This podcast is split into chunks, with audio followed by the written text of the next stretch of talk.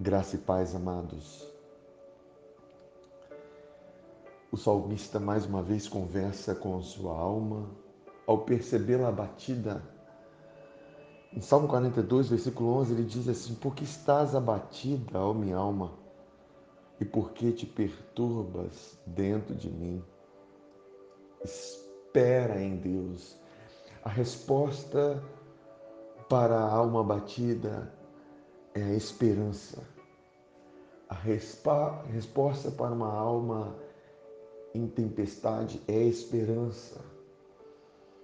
Sabe, quando o seu barco está desestabilizado por causa da tempestade que você está enfrentando, você precisa lançar a âncora. Você precisa lançar a âncora para que ela estabilize seu barco para que você passe por essa tempestade fortalecido e com a certeza de que aquilo que Deus falou, Ele é fiel para cumprir. Lá em Hebreus capítulo 6, diz assim: E assim, depois de esperar com paciência, obteve Abraão a promessa. Abraão teve que esperar com paciência. A Bíblia diz que pela fé e longanimidade nós herdamos as promessas. Sabe, quem fez a promessa é fiel. A fidelidade está em quem faz a promessa. A fidelidade está em quem falou e não tem a capacidade de mentir. Se tem uma coisa que é impossível para Deus é mentir e não mente.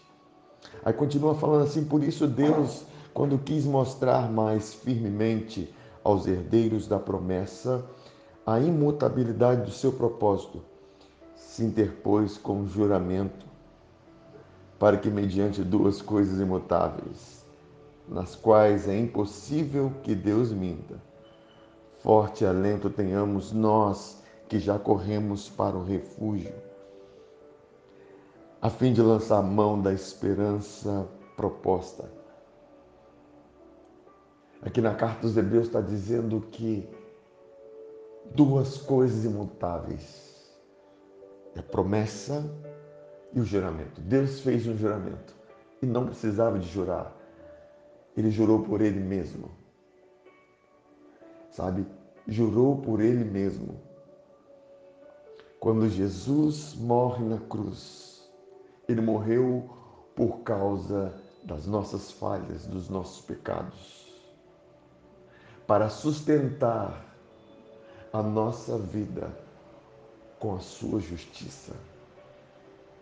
E agora nós nos tornamos herdeiros da promessa por causa da justiça a nós feita.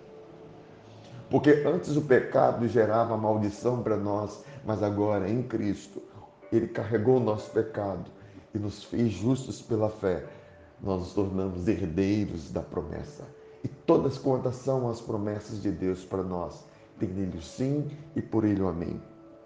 Por isso que ele continua a falar dessa esperança proposta, a qual temos por âncora da alma. A âncora para nossa alma é a esperança. A esperança em quem é fiel, em quem fez a promessa, em quem falou e não tem a capacidade de mentir. Essa âncora, ela é segura e firme e penetra além do véu, onde Jesus, como precursor, entrou por nós, tendo se tornado sumo sacerdote para sempre, segundo a ordem de Melquisedeque. É o seguinte, essa âncora está tão segura, essa esperança é tão firme, porque nós podemos confiar que quem sustenta ela é o sumo sacerdote, é o nosso Jesus que penetrou por nós, que intercede por nós, que sustenta a nossa sorte para sempre. Segundo a ordem de Melquisedeque. Porque Melquisedeque foi o sumo sacerdote de Abraão. Jesus é o sumo sacerdote da descendência de Abraão, que somos nós. Amém, amados? Espere no Senhor, confie nele, retenha firme a confissão da sua esperança, porque fiel é aquele que fez a promessa. Fique na paz, fique na graça, em nome de Jesus. Este é um áudio da Igreja Vivos com Cristo, no estado do Espírito Santo. Para saber mais, acesse nosso site vivoscomcristo.com.